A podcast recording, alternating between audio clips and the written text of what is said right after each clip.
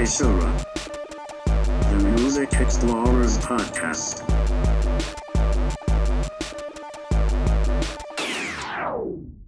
All right, welcome to Seishura, the Music Explorers podcast. And my name, as always, is Scoot Magoo. Uh, I'm Elaine.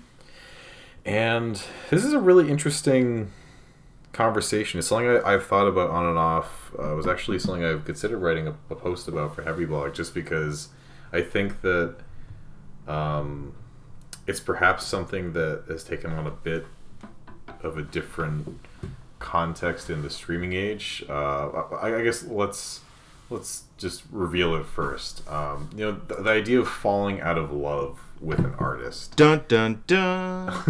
Is that, And- it, was, it was a reveal. Exactly. and I think the reason I'm saying it's different for the streaming age is because, um, you know, we, we've always had, we've, we've all had that experience where an artist we've loved for a while, or maybe, you know, we discovered them and, you know, thought they were great. And then for whatever reason, the next album, or, you know, in some cases, as we'll, we'll both give some examples, the next several albums just, just start to fall off a cliff and they just sort of do not give up the stuff. And obviously, when you the only way of consuming music was to buy it, um, you know, it kind of made it easy. You know, if you if you got burned once, you know, maybe the next album was terrible. Maybe you just don't bother checking it out, or you wait till a friend bought it, or something like that. But in the streaming age, uh, I'm curious if that's that's changed, um, because obviously you can listen to any album you know, at will, you know, so it doesn't really take that long to check it out. But on the other hand, you can listen to any album at will. So do you really want to spend your time listening to an artist that's burned you so many times? So that's kind of the framework I'm coming to this conversation. And I think I'll turn it over to you, Elaine, first, just to backpedal a little bit now that I've kind of laid out what my brain's been humming. You know, what is falling out of love with an artist? What does that look like for you? Like, what it, is. it, it, it looks like Mastodon's the Hunter. I mean, to, to be totally honest. yeah, that's a good Um, example. But well, because I was just thinking about that because like you bring, I I never thought about it in terms of like, uh, sort of relating it to streaming culture, um, because you know w- when that album came out, that was like, I think like a year maybe before, like streaming, a couple years even before streaming really started taking like, uh, like a major place in music. Mm-hmm. And so, like, I specifically remember that day that The Hunter came out because I, like, you know, just took out like all my money from my from the ATM and just, you know, went for it. And uh, that was the last Mastodon album I ever bought, or like that from like new one because I ended up buying, you know, the their old like back catalog from before Yeah. that. Um, but yeah, it was just like you got you, you get I, I I got got if you will. Um, God, God. yeah, Love it. I guess so. If we're talking about just falling out of love with an artist, uh, it, it's just it's it, it's such a difficult concept because it's like I I, I kind of don't want to use that this this analogy, but it's kind of like uh, being like an like an abused partner almost like like that that like you know they keep hurting you and you keep coming back. And Yeah. it's like at, at, at like at like what point do you say no? Yeah. Um, That's a very extreme way to put it, but I know, uh, that's I know. definitely It- what we're talking about here, I, in I, a way. I, I definitely do not do not mean it with the extremity that uh, this analogy implies, Mm-hmm. but uh, just it, it's something definitely to think about because there have been artists before that like I have tried and just tried and just you know like tried to just like what they're doing and it, sometimes it just doesn't work out which I, I guess we'll just talk about the two big ones that we're, we're sort of thinking of right now um, for me uh, danzig sings, sings Elvis oh god. which I know I, I, I thought that was going to be I, like, like I, I knew it wasn't going to be great like I, honestly I, I- I feel like Danzig's just past his prime now to be Yeah. totally honest so like but but it doesn't mean that he's incapable of making good work yeah. um, but wow, I, I didn't even listen to the whole thing. I just listened to that one single, and I was just. You know what's funny is, in Fantano's review for that, he doesn't even mention how bad the mixing is, or j- just like the reverb on it. I mean, yeah, maybe yeah. that's the thing is that I mean, it just doesn't sound good. Like I don't. It, it just it's.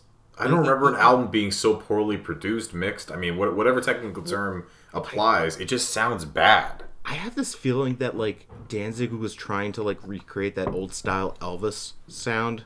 I could see that. of- I mean, of, he- like- he, like, wasn't you know, like, successful, but Yeah. I could see that. But, like, yeah. I, just don't get that. Like, it, it, what's weird is that you know if you go and listen to the same Elvis song from that single, it actually sounds better, and it was made like 50 years ago. Mm-hmm. Yeah, ex- because again, you obviously you can't get past the fact that his voice is just not. Yeah. You know, it's just not there anymore. But yeah, I think I, I don't not even the voice. It's just like for me, it was just like, just way too much reverb on everything, and it just Yeah. like, and it, it was like, why why choose these Elvis songs? I mean, it's it's cool that you're doing deep cuts, but like, you know, I I personally want to hear Danzig sing Heartbreak Hotel, like, because I think that'd be awesome, and it, it would be even cooler to have like, you know, like a like a sort of like hard rock version of that song yeah, like I, it, it just seems like an equation that would just work, but it does not. yeah. It's it's already it's already kind of a hard ass to begin with. Like Yeah. you know, listening to a an aging Danzig do Elvis covers, but you know, not even that. You're not even gonna pick the like a lot of the Elvis songs that people would want you to sing. It's it, it's one of those Yeah. just like it, it's so genuinely interesting. Like, I mean, I, I, I, I think I bring this up in almost every episode now, but like it, it's it's it's like Cats 2019, just just in that like it, it is it- it's something that is just so bizarre that it becomes interesting purely Yeah. for the reason because it makes no sense why it should exist. exactly. like it, I was just thinking too that like I mean I'm going off on this Danzig thing, but I, we will get back to our conversation, uh, the main topic at hand. But uh, the funny thing with the reverb on on those track on that track is that like Sam Phillips, so the the guy who pretty much you know uh and like who is like Elvis Presley's like first producer like early supporter, he pretty much invented reverb. like That's interesting. yeah and, and it's just like so literally like one of the first reverbs ever used in a studio and then like just like you know 2020 danzig has anything he could ever want in terms of music technology. And you, so you know like top of the line you would think but no. It's I, I i guess th- that sort of brings us to like sort of the subset of this particular topic is like what the fuck is up with artists who just like are are sort of given all the chances in the world and yet can't come out with something? Like it's just it's it's it's mind-boggling like i mean you, m- maybe the more popular um in, example has been eminem over the last like two years Yeah, Um, that's a good one. yeah, but it's just like, like you, wonder what's going on, whether like, what like, whether you should be genuinely worried for them or not, A- Yeah. and like, a, or whether they just have so many yes men, or the, see, in my opinion, I think this, at least in part, has to do with the democratization of music, in a way that since you know anybody can just upload their stuff onto Bandcamp. Um, Yeah. I, I, I feel like there's less pressure to have a producer or to have a good producer even um, and I, I i would argue that you know whether you need a producer is sort of dependent on what you're doing and like you know for eminem i think it's i think it's a big part of what he's doing because you know i, I, I don't he, he would not be anywhere without dre No. you know a- and to be fair it's not like they're working right now you know it's not like they're working together nowadays Yeah. but still like you know I, I think he works best with a producer uh, at least or at least somebody sort of acting as a sounding board being able to tell him hey this sounds horrible Yeah, for, for, for sure. And to expand on your point a little bit, maybe it's, you know, some artists feel, you know, I, I think a lot of it might just be they can't get out of their own way or they just really, they don't listen to feedback or they don't have anyone that will give them honest feedback. You Yeah. know, like you said, too many yes men, that, that's, that's a great way to put it. Yeah. Uh, in some cases, it's, you know, they want, they, you know, later in their career, they just, they want to be ambitious and it doesn't work out. Maybe it's just that they they have feel this pressure to produce, but they just they lost that creative juice, or they just really don't really they, they don't really have it like they used to. Yeah. Um, I, I think there, there's also something to say about like you know it's it's not to say that you know being experimental and you know trying new things is a bad thing. It's it's just that there is um, you know sort of like a level of quality. It feels like that that's that's gone down in the last few years. And I I I would honestly argue that that is like sort of a net positive, if you will, because you know while we have like these big you know fish that, that kind of go through like the holes in the net we also get some really really good ambitious music out there that Yeah. you know uh you know think because we're finally sort of in more of a culture where people who want to try new things can be successful at it. Yeah, at, at least in terms of music. Yeah, and I think for me, looking at some of the, the examples I jotted down, I think there are a few different trajectories artists take that kind of initiate that process of falling out of love. Uh, Yeah, you know, I, I- think.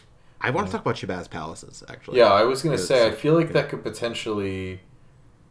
I'm not really sure where to place that because I would say that the the, the, the the main the three main paths are either one they you know are too ambitious or they try something that just fails. Two they go too safe or they go too boring.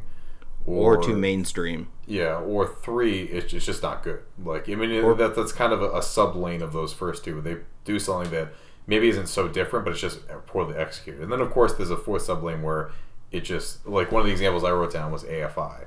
Like I fell in love out of love with AFI, but that's just because I they created a style of music I wasn't interested in anymore. So I don't know if that really counts, but that that's one of the I- that's one of the that. that's one of the the less sexy re like it's, it's not it's it's one of those it's not it's not you it's me reasons. So like it, it's not it's not as, it's not as fun to talk about.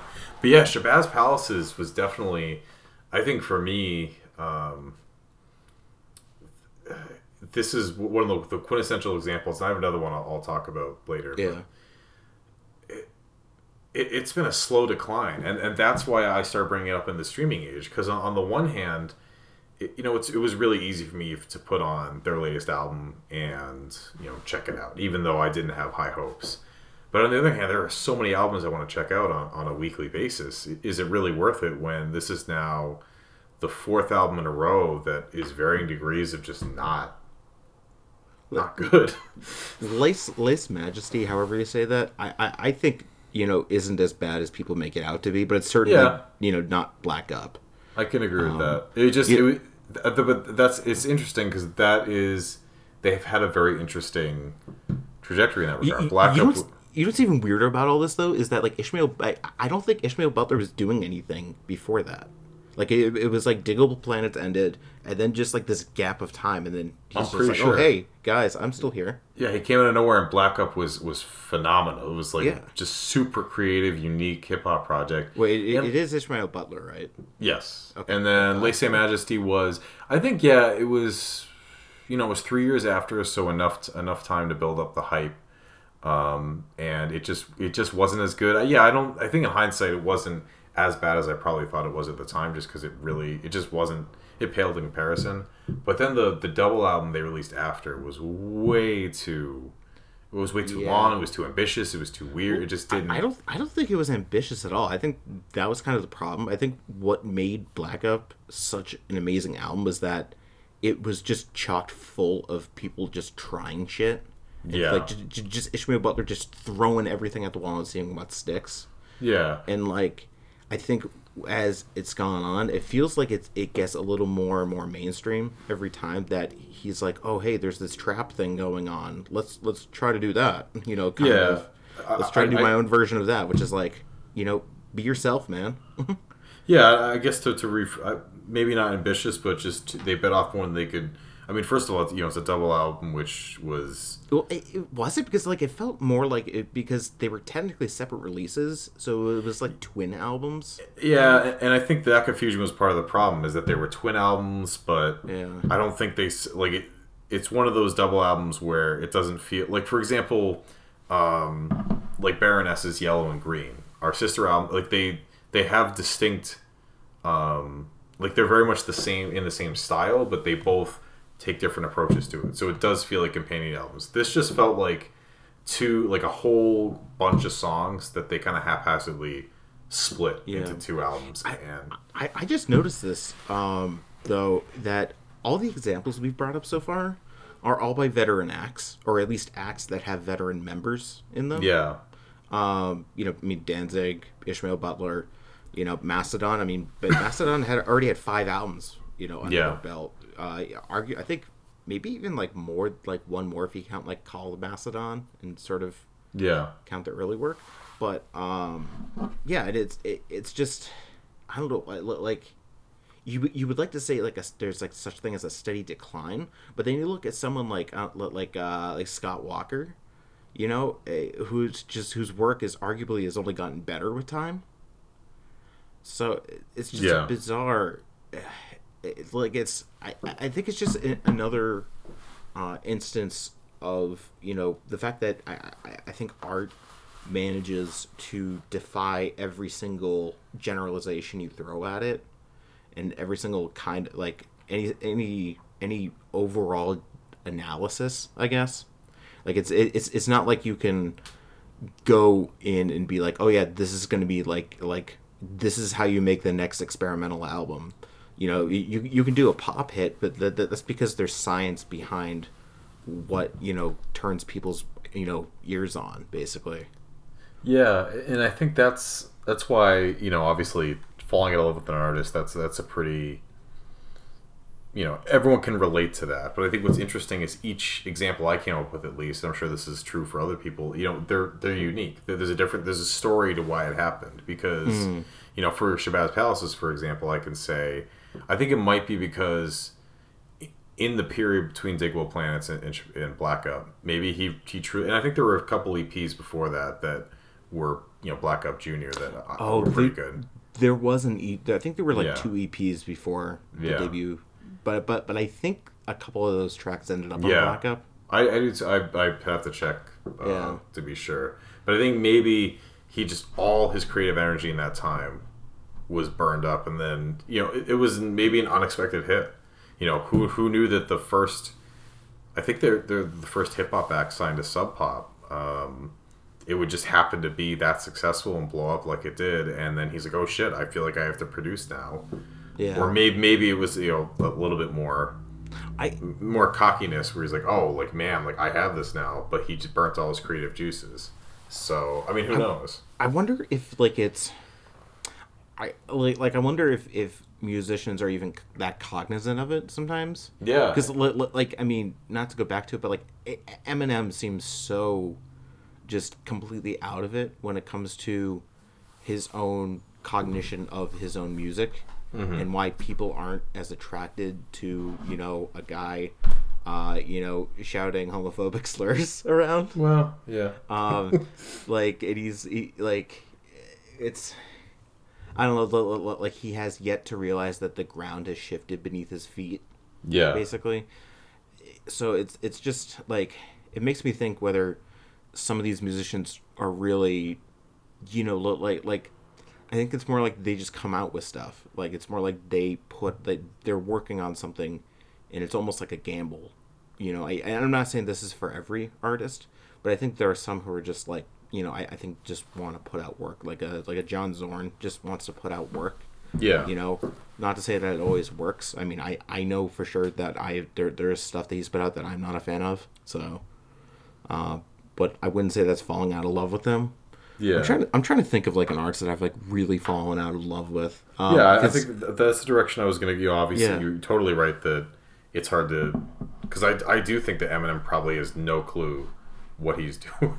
you know, like what what you know, but I, I, I think he just i don't know look, lo- like yeah i i have no idea he did, he doesn't really he's, he's not he's not self aware, I guess. Yeah. But turning it inward. Uh, what does that process look like? And what you know, even in the streaming age? Because I, I think that's again something when I, I floated the idea of writing an article. Someone, you know, one of my co-writers or colleagues on the blog um, said, like, you know, like, but can't you just listen to it? Like, how hard is it to listen to a couple tracks on an album? But I think my best example is Animal Collective. You know, I I checked out Merriweather Post Pavilion off of the the hype and was blown away. I mean, I still love it. It's one of my favorite albums of the you know 2000s and every single other Animal Collective album I've heard, like and related one, has been not even a fraction of what Merriweather Post Pavilion is. And I think counted up, I've tried four or five different albums. And honestly, if another, you know, Panda Bear or Avey Tare album comes out, I think Avey Tare did come out with a new album that I just I just Yeah. don't have any I just don't have any interest in at this I mean, point. all you have to do is is is just you know wait around long enough, and one of them will release something. It seems like. Yeah, but but that that's the thing is it's it's now I don't you know I did try like I did okay I'll try this one out like I went back like newer ones they released old you know older albums they came out with just nothing and I think that there were just so many there was so much I got from Merriweather Post Pavilion I was willing to try out that many albums but I'm curious if you know what's your general barometer like if you get into an artist and then the next Yeah. one next one's bad do you do you call it a day does it take a I- couple missteps See, I, I, I- guess the issue here is that I, I, I don't tend to put any general rule on like a like sort of like a sweeping rule when it comes to Yeah. artists. But like I usually it, it usually depends on the artist. Sure. So, So I, like- want to be clear that I don't either. I've, I've just Yeah. been, you know, it's interesting to think. Yeah, and I think it's also worth pointing out that a lot of artists that I've fallen out of love with, I ended up kind of regaining a love for them. Like, um, for instance, like Coheed and Cambria. Like, there was a time that I sold like all of my Coheed albums, uh, and I had like a good amount of their discography. Yeah. And then I just, you know, I don't know. I just got back into it. I can't really explain it. Um, so it's, I know how did this, I, I, I- I guess, um, you know, when the, I, I, think if it's, if it's a chore to put on their new album, I think that that's a good sign. Or Yeah. maybe not a good sign, but it's a sign that perhaps uh, this is not worth doing. Like for instance, Shabazz Palaces, because I was I was looking through my um, like new listen lists that I keep around, and I was I was trying to get through it all like over the last few weeks, and uh, I saw Shabazz Palaces there, and I'm like, I really don't want to like. It's it, like uh, you know, I, I, it, it it's it's not good to read reviews before listening to music. I I personally think, um, you know, but after seeing some of them, and I'm like, I don't really know if I want to do this to myself. Like, kind of like, I I, I guess it's because I I the way I handle my time is different now as opposed to like when those last two Shabazz Palaces albums uh, albums came out. Um, like I was I was you know working then in like more of a uh, office setting, you know, so it, it was like a little bit different. I was like, okay, I, I don't mind putting away like two hours on this thing because it's just like I, you know I still need to do other things. I can have it on the background, but nowadays like I'm working from home, so it's like I you know l- l- l- like this is time I could be using you know a listening to anything else uh, but also b I, I could just you know be making my own music like you know i could just go up to the modular and just start futzing around with it for a Yeah. little bit and i i mean it, that that's taken up a lot of potential listening time for me um, as of late um, you know but so like it's I, I I think that's at least part of it. Um, I'm really trying to think of like an artist in particular that I've really grown out of favor with, because I really most of the time it's it's not like I don't I I, guess It's more passive. Like it's just yeah kind of- exactly it really Because is because yeah, there are very few artists that I have you know huge admiration for. That I mean, I guess the one of the examples I wrote down was Morbid Angel that we've talked before. That Mm. you know, for me, I don't know if I'll. I, I didn't buy Illud, whatever you know, the, Yeah. the, the industrial. I was gonna buy it and I didn't just because I was like, you know, I did, is it worth it? And I feel the same way about their newest one because it's you know it's a return to form in a sense, but it's just it's not at the same level as their earlier Yeah. material. I So actually if we're talking oh sorry you, you finish your uh yeah, I was gonna say. So obviously, I'll listen to any new thing they come out with, but you know, I, I own every single other CD they've they've done up until even some of the you know they had an album before they were reunited called Heretic that isn't isn't very good, but it's it's not horrendous. But I think that you make a good point that when something is so bad that it puts a sour taste in your mouth like that, and then the course correction isn't isn't much better. I think a lot then- of it is. Oh, actually, oh my god, I just, I just had a brain fart. I, or maybe, what, what was the opposite of brain fart? I guess uh, an idea, an idea, a light bulb, one one of those cartoony things. Um, God, what is wrong with me, Scott? uh, so my, my my my first thought was just because when you brought up metal, I was thinking Black Dahlia murder. Actually, that as an artist that I've sort of fallen out of love with. Uh, even though I'll be honest, like I was never really like that in love with them to begin with. Um, like what what was that that album? What was it? Um, what a horrible night to have a curse. What what album is that? Is that is that not Nocturnal? Right? Uh, Nocturnal, yeah. Yeah, I like I could never get through that album, I, and I don't really know why. Um, I could get through Miasma, like I enjoyed Miasma, uh, and then Ritual, I was kind of just like the same thing, and so I just ended up just kind of ignoring it, you know, ignoring them for like the last, you know, pretty much the last like six years of, of their career, and it, not to say that it's I I don't think that they're a bad band, and I'm not saying like I hate them. It's it's more just like okay, like I, I have I have other things I could be uh, turning my attention to, but a bigger one uh, is actually Jack White. Now that I think of it, Oh, okay. okay, because um, you know, I, I was I wasn't a huge White Stripes fan. Um, I had a couple of their albums, um, and they they were kind of disappointing sometimes. Um, but when Jack White's first solo album came out, um, which was I think Blunderbuss, if I remember right, I I loved that album. I thought that was a really really good album. And then he followed it up with Lazaretto, which was also really good. There's some great tracks on that. Uh, like I think it's called a Black Gum Licorice or something like that. Um, super great track. But then he came out with this new fucking thing, and I can't remember. I can't even remember the name of it now. Um, it's not like it's not Funhouse. That that, that that's the Stooges. Um, I'm looking this up, but uh, it was it was really disappointing, honestly. Like to to in like a boarding house reach. That's what it was. I don't know. Yeah, it had something with house in it. First off, I mean the album cover is is awful. It looks like kind of like um Patrick Nagel kind of threw up on the cover almost. Jeez. Um, but I think it was just like it, it was it was Jack White trying to be experimental, which in in theory sounds really cool. Uh, and it sounds like something that needed to be done like you know 20 years ago almost. But um you know it, it just was not good and to, to the point that I, I don't even pay attention to him anymore. Uh, which sucks because like I, I think Jack White's talented and like you know I I'm not going to say that he's like you know the greatest artist of his generation or whatever or like do you remember that documentary that came out that was um they they sort of took the like the biggest guitarist of like their respective generations so it was Jimmy Page uh The Edge and Jack White and I'm like I like you could have picked any other guitarist ex- aside from like you know it looked like you know we didn't need the edge we didn't need Yeah. jack white in this movie jimmy page sure but Yeah, I remember that, and I remember, uh, a, yeah, a lot of folks. I mean, online. I don't think any like official other. I don't, I don't know if like the the music blogosphere had really kicked off at that point, but Hmm. yeah, I remember people being like, "Really? like Yeah. those are."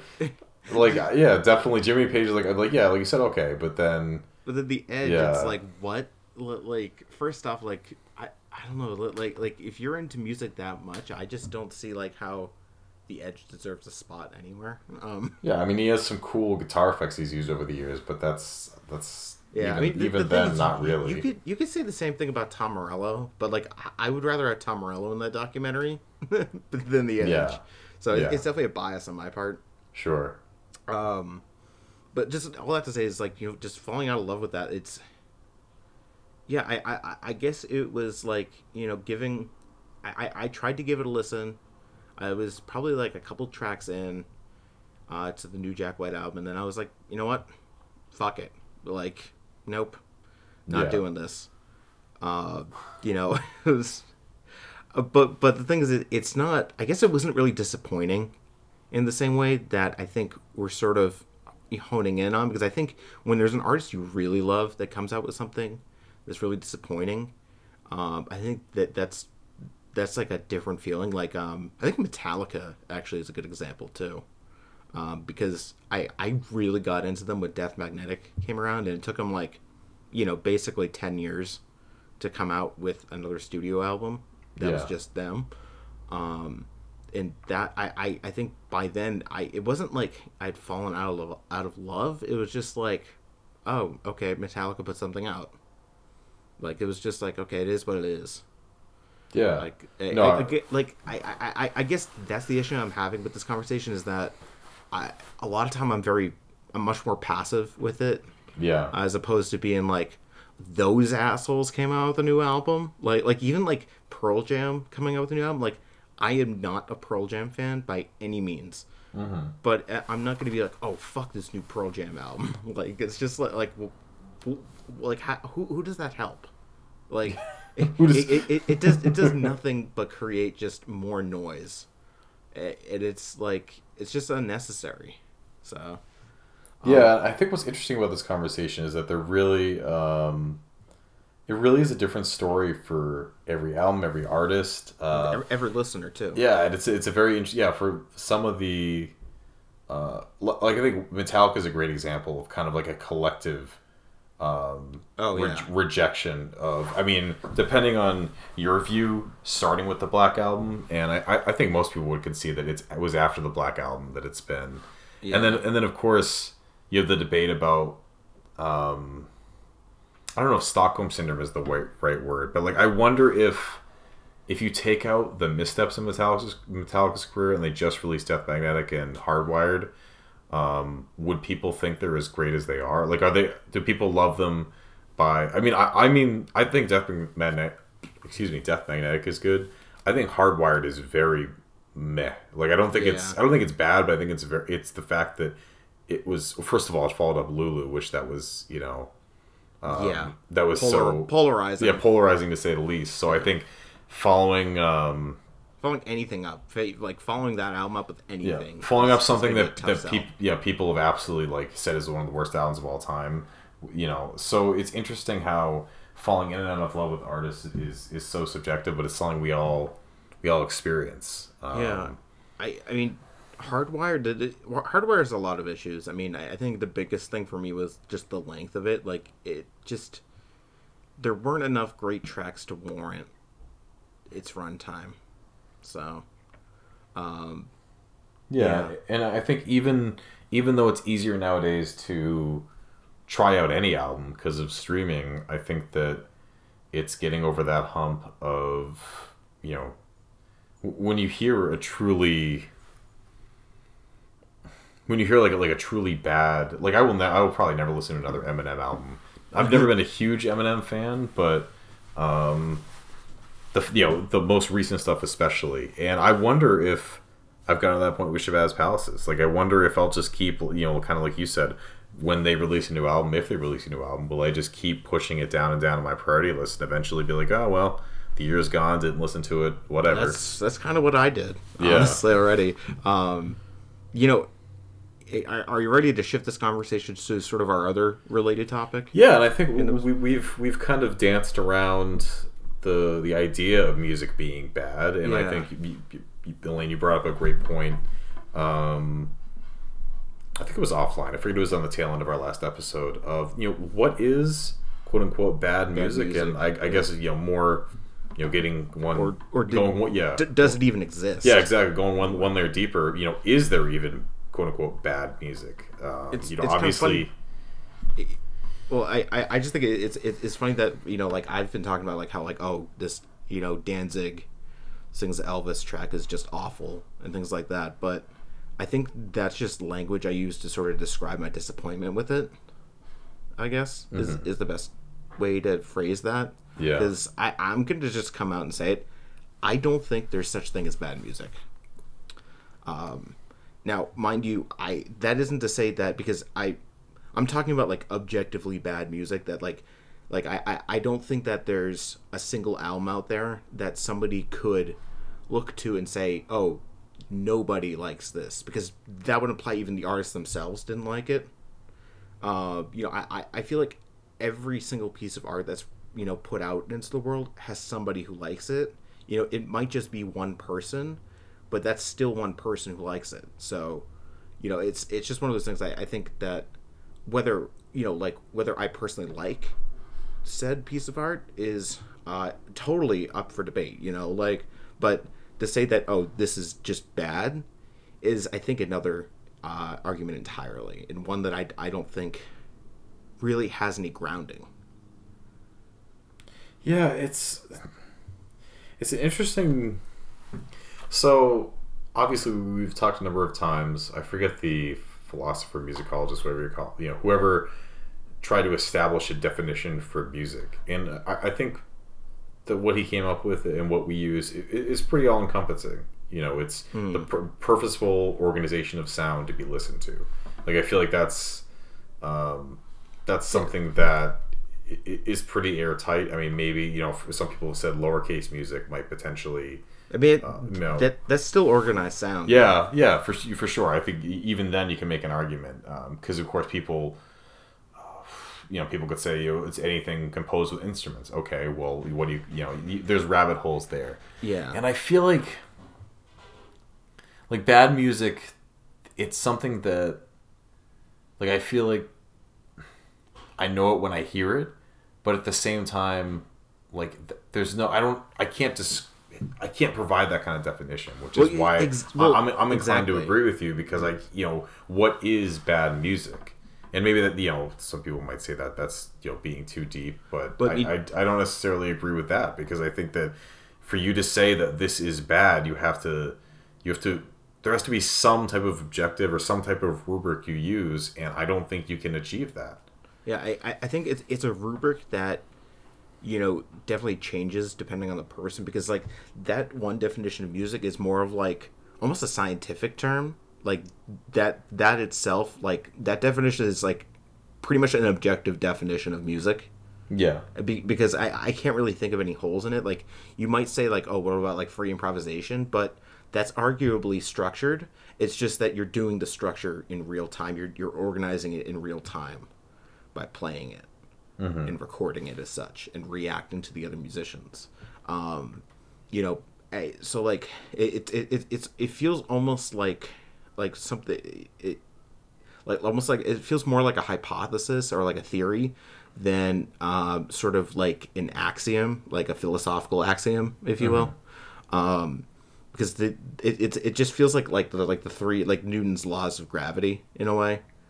Um, like it just it's it's just a very broad example as opposed to because like if we turn that on its head and we said that bad music is you know sound that is not organized you know um like you could take i mean so field recordings wouldn't count.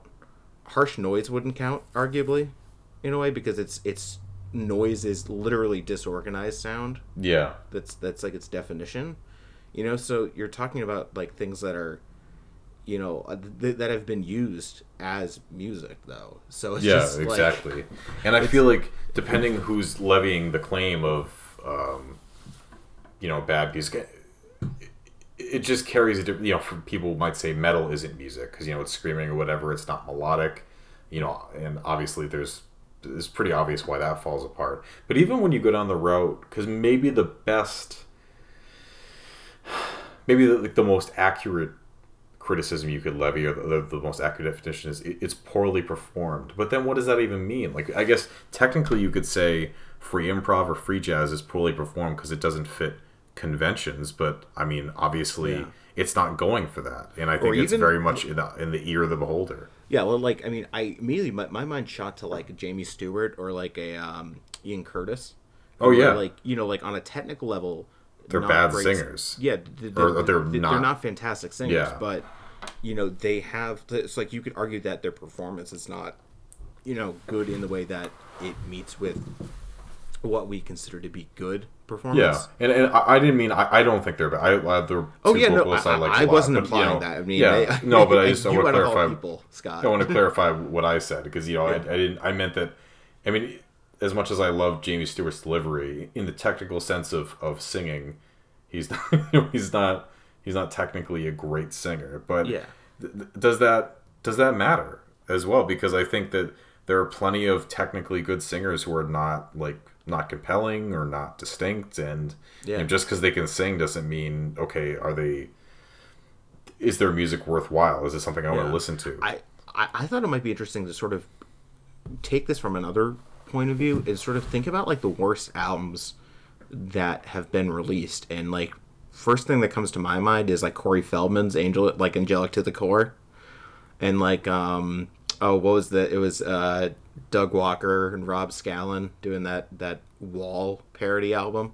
Oh yeah, which I, I've not listened to either of those, but they have No, just been I- yeah, described as like so atrocious, like to the point that that wall parody album is the lowest rated album on Rate Your Music by like a good margin.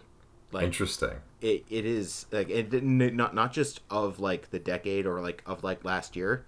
I am talking about of all recorded music in history That's crazy.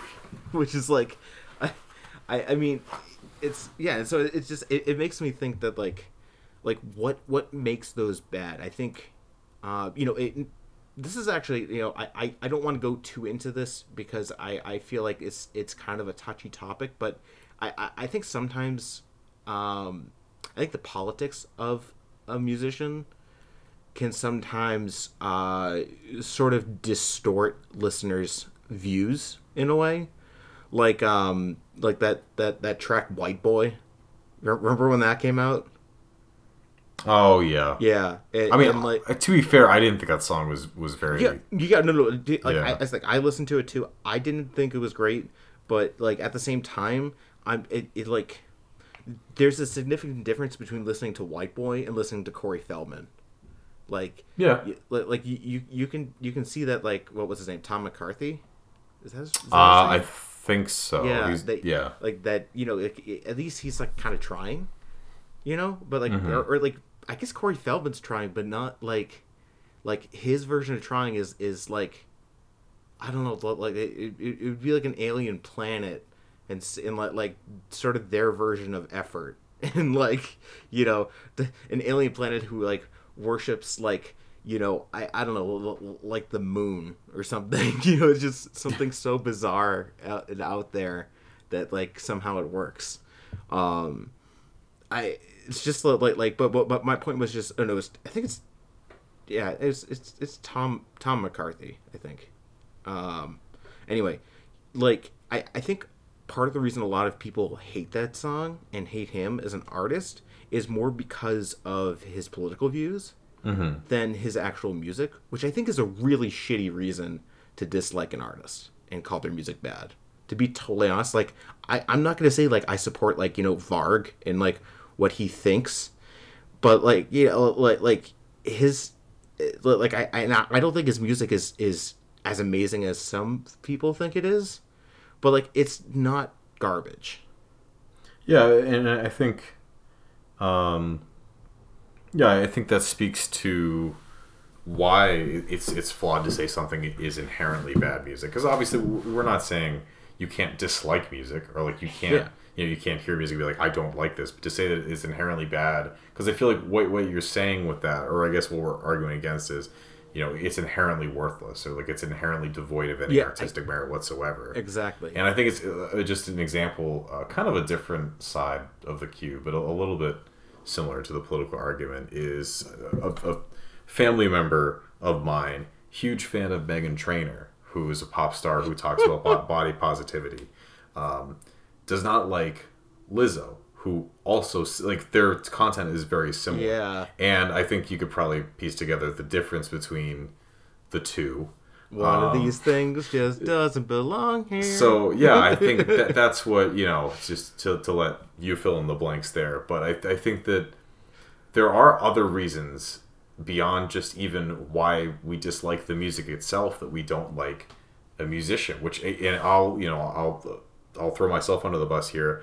I haven't listened to, to Megadeth and I haven't tried their music, and I think, or, or excuse me, I haven't really dip, dove into their music, and I, the times I did, I don't think I gave it as fair a shot as I could because I just really don't like Dave Mustaine, and like that that's totally justifiable. Like you know if you don't like tom mccarthy like i'm not saying you're a bad person and i'm not saying that your opinions are wrong. I'm just saying that it's a shitty reason but like i i i think it's it's not always the best reason to dislike something like if you're not interested in it like i mean scott you, you you've given megadeth chances before like you've tried to listen to their stuff and it just doesn't appeal to you but i think it's augmented by the fact that dave mustaine is is just kind of a psycho Yeah, exactly. That's what I'm saying is that Yeah. it's, uh, and I think obviously well, you could say like, okay, well, like, why does this, why does this matter? Why does this, you know? But I think it matters because, you know, we, we've moved, progressed forward where stuff that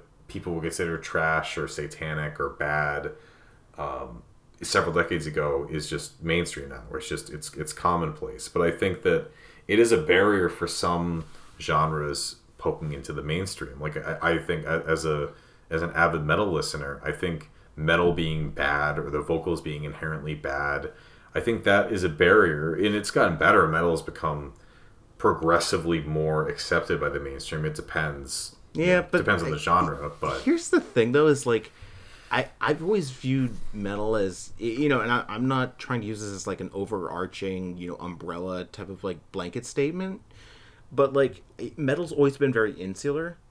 You know, it's it, you, you you don't you don't see like you know a jazz musician, you know, joining a metal band and like you know like at least in like like like you, you don't see someone like I don't know like John McLaughlin joining Morbid Angel on stage. oh, you it'd be fun.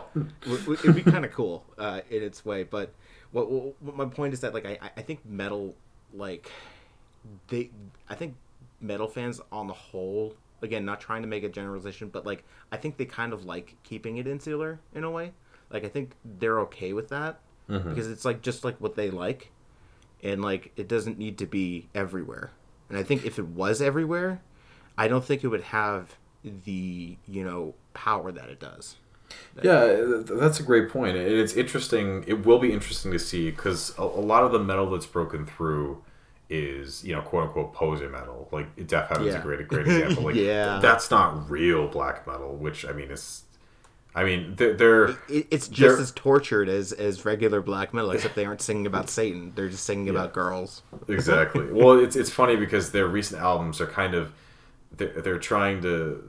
They're trying to make. They're trying to prove those people right. They're like slowly stripping away the black Yeah, like metal. screw you. We're, we're actually the Smiths. Yeah, exactly. Oh my god, that's so so funny. I, I Um, actually would, love to would love to hear a Deafheaven cover of this charming man. So Yeah, I mean they they did uh, the only cover of this I've heard is they did a cover of a Mogwai song that was actually really really cool. Uh, but I would love I to can see hear that working out. Uh, yeah, I would love to hear a cover of, of the Smiths. But Yeah. yeah, it's it's interesting because it goes in reverse too. Like I know I had some friends in high school, um, especially not so much in college because you, you grow up a little bit, but some who literally only listened to metal and they thought that like pop was inherent. And you see it in comment sections, you know, too, where they talk about like the, the trash, you know, pop music is devoid of any value or whatever. And people in general will say just because, you know, um, like pop music is too corporate or it's, it's produced, it's not music because there's no soul. Yeah. Uh, I think I saw a comment section re- recently where it was like about how, you know, it, it's not the real mu- music. Oh, it was actually, it was, um, uh, the guy who did Cherry, like, or a Miss American Pie. Like, he had this weird Oh, rant. uh, uh, Don, um, Don not not Don McLean, uh, Don McLean. I think so. Like he had this whole rant about like music is like devoid of meaning and like everyone's nihilistic and like like we're all like it was like this really bizarre rant uh, about like how music has no value now because it doesn't fit. You know, it's not like the good old days. Um, and again, that, that's another lens I think that people fall into is that you know It's just- it's different now, so it's not re- you know it's bad. Well, I, think it's funny for him to say that because you know, I like. It's it's not like like like if his argument was going to be was going to hold any water, he would actually have to disclude himself from it. And actually, if you think about any popular music, Like it, it would have to be only classical music because you know it would because it's the only uh, you know type of music that has been you know in a sense untouched by corporate greed uh, you know, in a sense, because like there, there's still you know classical music companies out there, you know, and you know even before uh, the Industrial Revolution, you know, you know those musicians made a lot of money by being like you know patrons to wealthier, you know, uh, music fans, or you know they were commissioned to make things for like royalty, you know, so it, it's like it, it's such a fucked up argument because you know like music as we know it popular music mainstream music has always been corporatized. Mm-hmm. And i just think like those people that make those that type of argument that like oh corporate something that's made by a corporation isn't real art like i fucking hate that. Like and not, not to say that I, I don't see where they're coming from because you know you look at something like the emoji movie and you're like oh yeah i understand what they mean by that. Like because it's like okay that, that, that that's clearly just like an hour and a half of corporate advertising. Like you know but to say that it doesn't have any artistic value i think is is um is the wrong statement to make.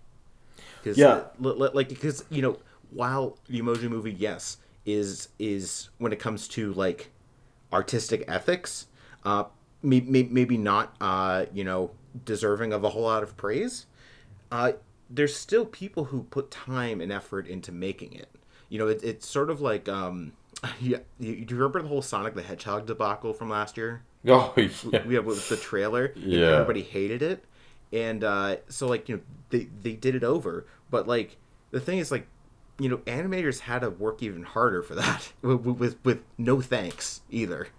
You know it's so it's just like eh, like I, I I feel like art you know what makes art great I think is just because these people are actually doing something. They're actually putting themselves out there to some degree you know? And I, I think that to say that that is bad is just a really shitty statement to make.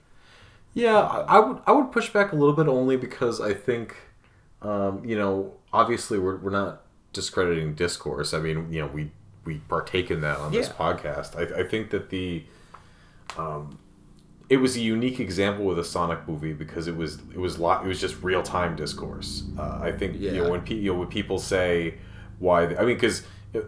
I, I thought that the the first design was bad. You know, I, I didn't like it at all, so and I, I think a lot of people thought it was bad. And it the, the teeth oh yeah, and I think it ultimately because the reviews followed suit, where I think that a lot of them said, you know, it was basically what you expected. Like they did okay, you know, what could have been better, but it was still good. But I think if not for that, and I know they had to take a financial dive to to re- fix it, but I think in some ways the point of discourse is to improve art in a way, or at least improve our understanding of art and decide trends and to catalog Oh, yeah, the, mu- I- the music of the time. My my argument isn't that discourse isn't worth having. It's more that if you're going to throw something completely out based on the grounds that it's bad, I I, I think that's just a really shitty thing to do. Yeah. Uh, like I, I like you know, I I think you still need to give things a try. Like you know, a, you know, not to say that like because, you know, okay, so weird analogy, but like me and my sister always had this argument about uh like food basically because she she'll like be cooking Brussels sprouts or something like that, and like you know, me and the rest of my family are like, fuck no, you know, like like that's just disgusting. And then she's like, "Have you ever tried them?" And I'm like, "No," but at the same time, I have no interest in trying them. Like it's it, it, it, it's like stabbing your tongue with a rusty knife. Like, you know, you, you like like I'm not gonna do that because I'm not interested in doing that. you know. Yeah, So but it- you're not saying Brussels sprouts that you know inherently lack value and Yeah, are like the scourge of the the vegetable family. Yeah. I um, it's it, it's just that like you know they they're just not my thing. But you know if I was gonna make some sort of blanket statement like very seriously and say like oh they have no value whatsoever like that's that that's inherently wrong. Like I I think to say Yeah. that you know in like like, s- like same thing with cats. Like I I think like cats 2019 is just fucking weird. Um, you know it's not something I want to watch and it's something that I, I I kind of hope that I will go for the rest of my life without having to see, to be totally honest. But Yeah. you know, I, I feel like there's somebody out there who likes it, whether it's ironic or not. You know, I'm not. I don't really care. Like, you know, I, I've I've said before that like some even something like The Room, like I've personally never understood the uh the hype around the room and why people enjoy it so much. Like I've really not. I really don't understand for the most part um, that whole so bad it's good mentality. Uh, but you know, like if you like it, man, even if it's ironic, good on you. Like you know, if if it makes you happy, then just enjoy it. I don't know. Like I I- just don't think it needs to be any more complicated than that. I guess. Yeah, and I think a a good way to to put it is, um, like just inherently, you can't really go anywhere from saying, "Oh, this is awful and devoid of, of value." And Yeah. I think it's a conversation stopper. Whether you you're on the one side, you're the more traditional side, and you think more experimental stuff is like you just say, "Oh, this this sucks. This is bad." You don't even Yeah, this, this is pretentious garbage. yeah, like yeah. even even if you don't like it, like okay, well, like why? Or you know, on the other other hands, where you're you're you know solely used to listen to like more experimental art or whatever, and you say any anything mainstream is just it's it's garbage, it's drivel. Okay, well that's also you know it's just it's a discourse stopper. yeah, exactly. So It- yeah, yeah. I, I Um, think you know it's it's even if you don't like something is th- that's why and obviously Lauren doesn't do this but like whenever I ask her I, I like to know what she thinks about my music and a lot of times she doesn't doesn't like it but I like hearing why you know it, it, inter- it interests me why people don't like it, it, it It, it, and sometimes when it's when it's Lauren, it's really funny. So yeah it, it- it's and sometimes like uh, what, what did she say when we were listening to um i think we were listening to merzbow's flare gun i think right she, she Um, it sounded like dentist drills or something Yeah, but like one of my favorite comments is we were doing the, one of our unpopular opinions episode. I'm like, what's an unpopular music opinion I have? And she said that, that John Zorn's music is good. And I was like, ouch. like that's that's harsh. yeah Um, but I think it's it's helpful. That's why um, positioning, you know, not just leaving your opinion as this is you know this is terrible, this is trash, this is garbage, whatever, and actually saying why and putting it putting out there why you, you dislike something or why you like something. You know, they're they're so not to push back on this too much because i, I agree with you um, but I, I think that sometimes someone's uh, dislike of a piece of art sometimes goes beyond words like beyond description. Like i couldn't really tell you why i don't like the office anymore. Like it's it's one of those things that i just i mean I, I guess plainly i just i don't find it funny. But it's like even more than that and it's just i like it's it's such a visceral dislike that i just i i can barely you know elucidate it properly you know it's so it's like I, I think that there's almost a limit sometimes. Like I think sometimes there is just a matter of, you know, uh, sort of this vague interest that just might not be there and might be the antithesis of your interest. Yeah, but but I mean, on the other hand, you're also you're not going on office, you know, fan fan boards and saying Yeah. like, oh, like you all have trash taste. I think Yeah, no- th- yeah, th- th- that's what I mean. I don't mean like you have to write like a, a dissertation about you know why you don't like something. Yeah. It's just if you are going to put yourself out there and, and criticize something. Even if it's just a, a comment on something, saying I don't like this in like you know short, this is why I don't. But just saying like, lol, this is trash. You guys have shit, you know, shit taste. That's not helpful. And I think it is helpful um, there have been a few albums that I've been on the fence about, and reading some extra context and then you know using that context to listen more deeply, you know, has either pushed me to liking something or kind of embracing or realizing why I don't like something or why something isn't clicking with me. A great, a I'm great total agreement with you. a great example is uh, I think it's Atrevenu. It was like a synth pop band, and I love the music, but just the album wasn't clicking with me for some reason. And I actually it was a Needle Drop. It was a Y U No review, and he was like, the vocals are bad. Like they're just like they're they're not like they're just. Well, I don't think he said they were bad, but he said they are just not as good as the genre usually calls for. And then I listened to it again. I was like, yeah, they aren't. They really aren't. Like it's, but it was weird because they weren't. Like I just I wasn't listening to that because the melodies were really good and the music was really good and you know the, the vocals were whatever. But then once I really focused on them again, I was like, yeah, these vocals really just aren't up to stuff. But it, you know, it was having some constructive feedback that helped me form that opinion. That's why I've, I've always been so passionate about reviews. Is I feel like it's help it helps me form my own thought process of how I analyze music by reading you know views that challenge my own or, or views that you know whatever direction that is or kind of give me a different perspective on music. Yeah, I see. I, I'm not against doing that. Like, I mean, um, you know, when you brought up that example, I, I immediately thought of uh, a crow looked at me because I, I think I probably wouldn't have listened to. You know, I, I, I still haven't listened to the whole thing because I, I don't think I am like emotionally capable of doing that at this moment in time. But um, like, I you know after listening to those two tracks and like, but like I I I had a new respect for it after sort of knowing the context of the album. Yeah. So you know, it's so I I- I guess for me it's like, um, because I, I I guess one thing is like I, I don't really talk about my opinions on art a ton except pretty much here. Um, you know, and you know I'll text you about something sometimes, but I, I'm not too public about it as much as I used to be.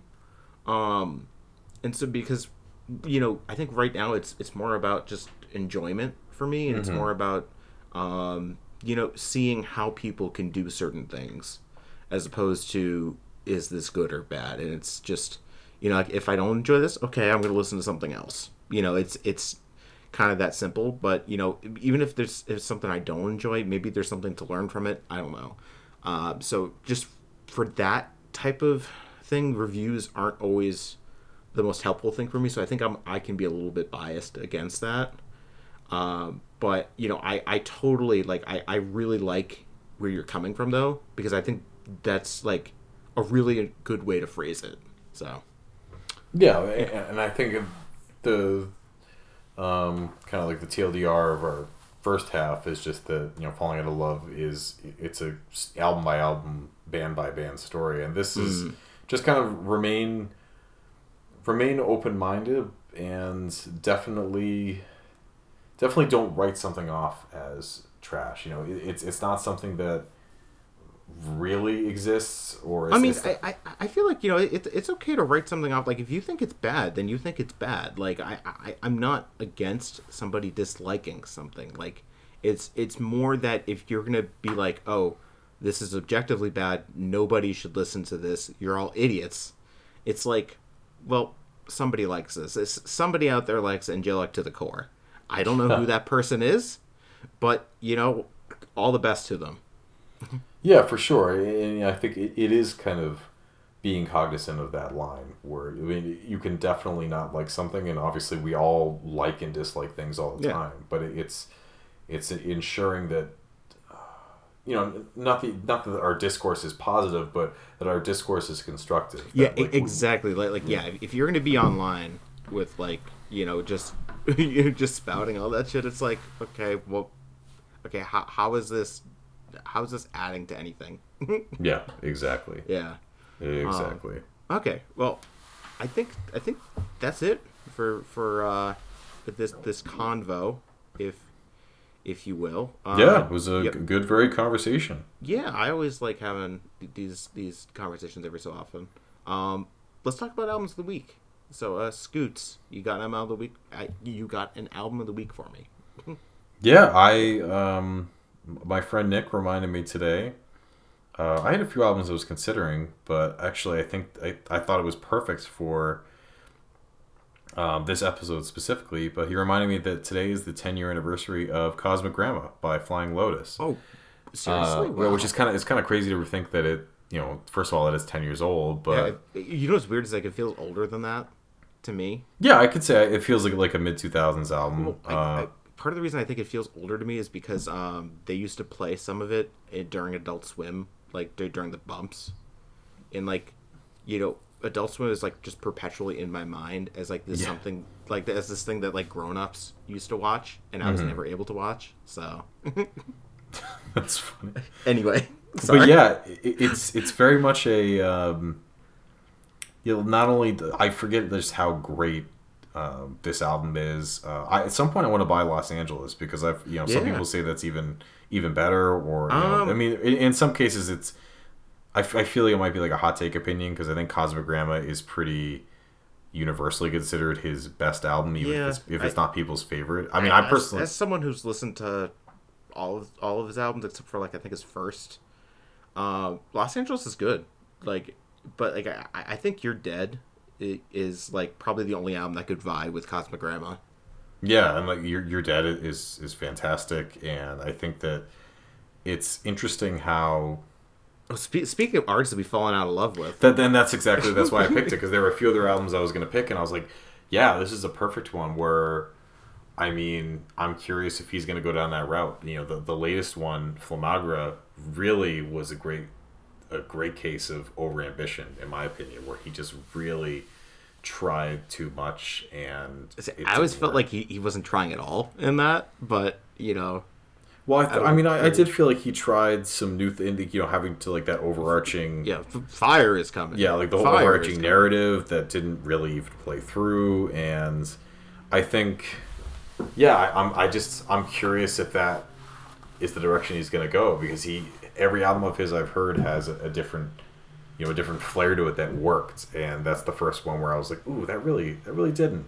Um, Yeah, but I- thank, thankfully, we do have albums like Cosmogramma and You're Dead, which are you know excellent in their own ways and just Oh, yeah. very unique, creative instrumental hip hop with all different types of shades and hues of different genres that make for just a super compelling listen. I mean, I, I you know, I, I hit replay immediately after you know it stopped. You know, this is my my copy finished because it's just it's such a great album. Yeah, it really is. I used to listen to like Flying Lotus all the time when I was like when I was writing uh, for like you know when I was back in college.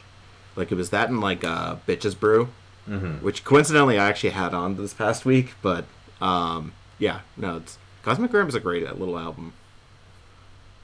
It is and the cover. I, I love I love that album artwork. Yeah, that's too. really really cool. And the CD copy I have, um, it, it has like a, a sleeve that it it's like a gold. Em- Oh, you have like that don't know- special edition. Yeah, and it's it's it's Yeah. really cool to have the two different versions, and um, yeah, it's one one of the many reasons I love buying physical media is that you, know, Yeah. you you don't you don't necessarily get that with a digital copy. Yeah, because I, I think I just have the normal one, if I remember right. Uh, Just like the regular jewel case. Mm-hmm. Um, God, I need to put that on sometime. I, I do love that album. It's like, yeah. What, what what's what's the first track of that? Um, Um, I always know it and I always forget it. Um, Clock Catcher. yes, thank you, Clockcatcher. Yeah, I always remember. that- I, for some reason, I always think Nose Art because I think that, that that's like the third track, which is just such a great name for something. Nose Art. Yeah. Um, anyway, Also, in the process of looking it up, I realized that actually it came out on May third. So one day off. dare you? Yeah, one day off, but but still feeling. You Uh, you bastard. um, no, that, it's a- that's a great album. It's definitely worth shouting out because Mm-hmm. you know just yeah, I, I feel like Flylo doesn't really get enough attention in a way. Like, like I, I think like Pitchfork likes him, but like I don't know, just, just for when it comes to like you know interesting electronic producers out there, like he's like up there. yeah, and I, I I'm not really sure because I don't think obviously he has the Captain Murphy stuff and whatever. But I, I- don't. I don't. man. I, I don't think he's that like obscure that Yeah, you know p- people might be like, oh, like he's too weird. Like, and especially um, like you're dead. The You'll Never Catch Me is, is Yeah. a maybe not like a radio friendly song, but like that's a pretty it's a pretty track. accessible track. Yeah. You know, it's great and like it's something that people could really grab their hands on. Like he definitely has produced some songs that um, Well, I mean, I, I- mean, you're, you're counting out the big the big one in the room is uh, you know his contributions to Pimp, uh, to Pimp a Butterfly. Oh, for So, sure. Yeah, yeah. absolutely. But yeah, I think he's definitely produced stuff, you know, on his own. But you know, certainly with Pimp a Butterfly, that the the broader public maybe they they don't even realize that they, you know, listened to it and enjoyed it. Yeah, yeah. Um, and I, I I just feel like you know he he is just super talented. I guess is Yeah. is what I'm gonna just leave it at. Um, so my album of the week. Um, I, I guess we kind of use these segments for different reasons. Um, I think it's just more like to personally shout out an album, uh, regardless of the reason. I think so. This week, um, basically, uh, there's. I often try to like listen to like a lot of free improvisation, or at least I, I, ideally I'd like to, um, but you know it, it's pretty much impossible to find on streaming services. Um, you know, I, I well depending on what you're looking at, like I think you, you can find a lot of modern stuff on like like more contemporary acts on like Bandcamp and like sometimes on like regular streaming services. But like when it comes to like the early early albums of like the European free jazz movement, it can be really difficult um, because you know just uh, a lot of those were just on like indie labels that you know are either defunct, you know, or just you know don't want to deal with streaming services. So it, it's always difficult to like find stuff like uh, Evan Parker's Conic sections. Like I've wanted to listen to that for a long time now, but I've never been able to find it on like Apple Music. Um, but this week I was just looking around and I found this, uh, which I was aware of but never listened to it. It is uh, a collaboration with Derek Bailey, Evan Parker, Hugh Davies, Jamie Muir, and then uh, Christine Jeffrey, who I guess they added her vocals afterwards. But uh, it's an album called The Music Improvisation Company, uh, which I I was reading a biography of Derek Bailey. Um, I didn't I never I didn't end up finishing it, but they actually mentioned this project um, and sort of you know early European free improvisation. And uh, you know, listening to this thing was just really interesting. Um, it kind of reminded me of um, if you ever listened to Zorn's uh, game piece. Uh, it's called uh, Hockey. No, I have lacrosse though. Yeah. So like hockey is like full of like these really short bursts that are kind of sent to each musician and they have to reply back. Um, it kind of reminded me of that. It just in terms of like because you know when you think of free jazz and free improvisation, I think there are a bunch of different dimensions you can think of. Like I think there is sort of like what instantly comes to my mind is like Ornette Coleman or like John Coltrane. You know, just like really pounding out a melody um, or you know just adding something really interesting to it but kind of keeping this overarching kind of song in place. But then you also have this other side that's more like uh, keith rowe and amm and like uh, sort of you know electric electroacoustic improvisation and that type of thing. And i was like i think what was really cool about this album is just to have these musicians you know playing music that kind of veered more on that side that had more of a textural quality to it than a melodic one. Um yeah it was just really interesting to listen to um yeah I, I I'd- i'd recommend it it's not too long of an album either and i think if you're into like free jazz or if, if you're interested in sort of dipping toe dipping your toes into something a little stranger than Ornette Coleman, um, this is a good place to do it because I mean it's on streaming services. So, um, yeah, All right. Yeah. All right. Well, uh, that has been our episode this week. So, thanks for listening, and we will talk to you next week. Yeah. Bye. Bye.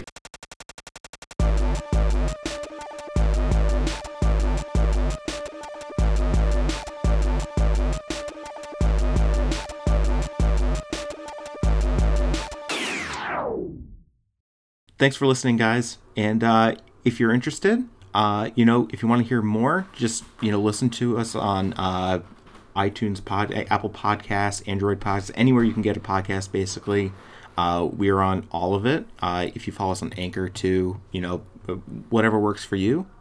And uh, definitely be sure to follow us on Twitter. And if you ever have any suggestions, topics you want us to talk about, or questions, anything like that, uh, be sure to email us. yeah uh, we're at, at Seishura podcast on twitter. And our email i think is podcast at gmail.com and uh, yeah as always thanks for listening Yeah, appreciate it a lot. bye